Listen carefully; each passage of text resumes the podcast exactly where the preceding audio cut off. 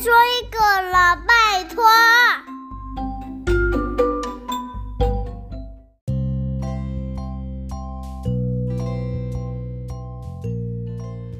嗨，大家好，我是小飞姨姨。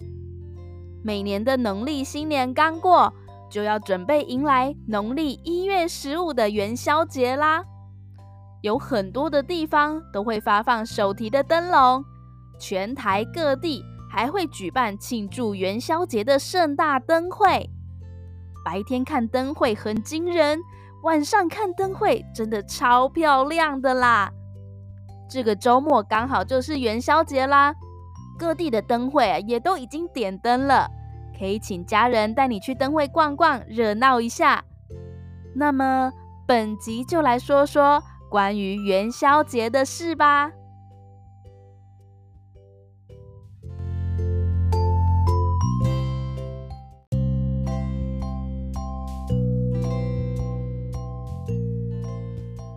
元宵节的传说，传说天帝有一只宠爱的神鸟，这只美丽的神鸟有一天却因为贪玩而迷路了，它漫无目的的飞翔。最后，体力因为没有办法负荷而降落到了人间。有一位猎人看到他，高兴的大叫：“吼！我从来吼没看过这种鸟呢！哦，这实在是太漂亮了吧！我要赶快用弓箭吼把它给射下来。”于是，不知情的猎人就把神鸟给射死了。天帝知道之后，非常的生气，他说：“太可恶了，真是不知好歹，竟然把我最心爱的神鸟射死了！天兵天将，我要你们立刻就到人间放火，把人类啊，通通都烧死！”不过，天帝的女儿心地非常的善良，她听到了之后，连忙向天帝求情说：“父亲，请您不要生气。”人类是无辜的，你一定要再想一想啊！最后，天帝决定等到正月十五日这一天再去放火。天帝的女儿不忍心看到百姓受到灾难，就冒着生命的危险，偷偷跑到人间散布这个消息。大家听了都吓得不知如何是好，害怕地说。啊！天帝要放火烧我们哎！啊，被安诺啦，怎么办啊？啊，那我这款待机啦，怎么做呀？就这样讨论了好久，忽然有一个白发的老人家说：“呃，大家，我想到了一个办法，那就是在正月十四、十五、十六这三天。”每一户的家里啊，都挂上红灯笼，点燃爆竹，放烟火。哎，这么一来，到处都充满了满红的火光啊！天帝就会以为我们人呐都被烧死了，因为到处都红彤彤的，他会分不清楚。大家听完了之后，全都表示赞同。就开始分头准备。到了正月十五日当晚，天兵往人间一看，发现到处都是红红的火光，以为啊，熊熊的焰火正在燃烧，就禀告天帝说：“报告天帝，现在人间正被大火燃烧着，您不需要下凡放火了。”最后，人们不但保住了生命，每到正月十五日这一天，家家户户还都会悬挂灯笼，还有放烟火来纪念哦。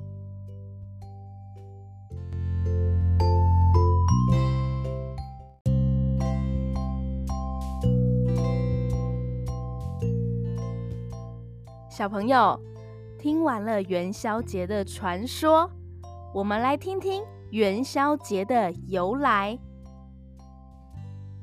在汉武帝的时候，有一位大臣叫做东方朔。他的个子虽然很矮，但是他精通天文地理，像一个小巨人一样。有天，他到御花园赏梅花，看见了一位因为思念家乡亲人却无法出宫而正要跳井自杀的宫女。她的名字叫做元宵。这个元宵姑娘啊，她做的一手好汤圆。东方朔知道了之后，就决定帮助这个可怜的元宵姑娘。几天之后，东方朔扮成算命先生，在京城的街上为人们算命。大家求的签都是正月十五会遭火焚身，百姓都非常的害怕。东方朔却说：“正月十五日那天，有位骑着粉色银驴的姑娘，她会奉旨来烧长安城。”只要正月十三天黑的时候，城里的白发老人们都到城西十里铺大道跪地祈求那个姑娘，全城就可以得救了。正月十三那天，元宵乔装成仙姑，全城的白发老人都跪地求情。仙姑告诉大家，她是奉玉帝的旨意行事。要百姓们请求皇帝去想想办法。第二天，东方朔将这件事禀报汉武帝，并想出办法，请全城的百姓做火神最爱吃的汤圆来供奉，并且要京都的臣民一起做灯，在十五号的晚上挂满大街小巷，同时啊放一些烟花爆竹，这样满城的红光。火球，玉帝就会以为那是长安的大火，但是皇宫中是不可以这么做的。于是皇帝就让宫中的嫔妃还有侍卫都到街上去，混在百姓当中，再请宫女元宵做汤圆。到了十五号的晚上，元宵提着大宫灯在前方开路，东方朔。捧着汤圆在后面，穿过大街小巷，敬奉火神。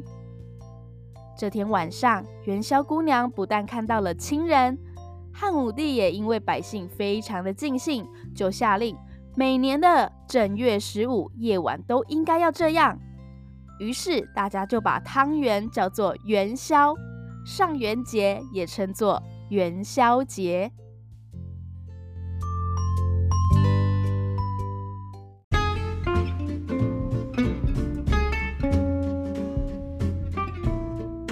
小朋友，元宵节有三大习俗。我们前面听了元宵节的传说还有由来，都知道有提灯笼、吃元宵汤圆。那第三个就是在元宵节玩的游戏，就是猜灯谜。以前的人会把谜语写在灯笼上，所以叫做灯谜。那它是一个文字的游戏。今天小飞姨也准备了三题要来考考大家，看你们猜不猜得到。准备听好喽，我说慢一点，但是你要认真的思考，看你猜不猜得到。第一题：耳朵长，尾巴短，红眼睛，白衣服，三瓣嘴巴，胆子小，青菜萝卜。吃到饱，猜一种动物。第二题：小小石头白又硬，整整齐齐排两排，天天早晚刷干净，笑嘻嘻时才好看。猜一个人体的器官。第三题：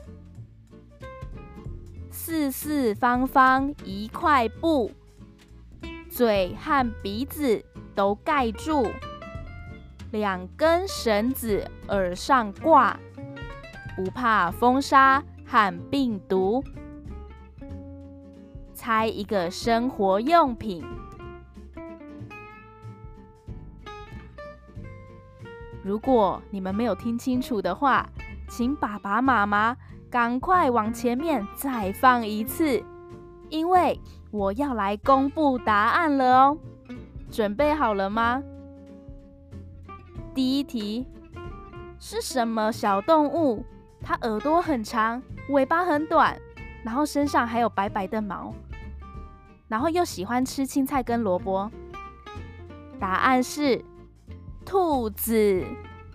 答对了吗？第二题，小小的石头白又硬，然后你每天早上晚上都要把它刷干净。这个是什么人体器官？那就是牙齿。第三题，有一块布可以把嘴和鼻子都盖起来，还可以防病毒跟风沙。这个就是你们每天在戴的口罩。三题都答对的，给自己爱的鼓励。预备起，吼嘿！好啦，那今天就说到这里啦，希望大家元宵节快乐，拜拜。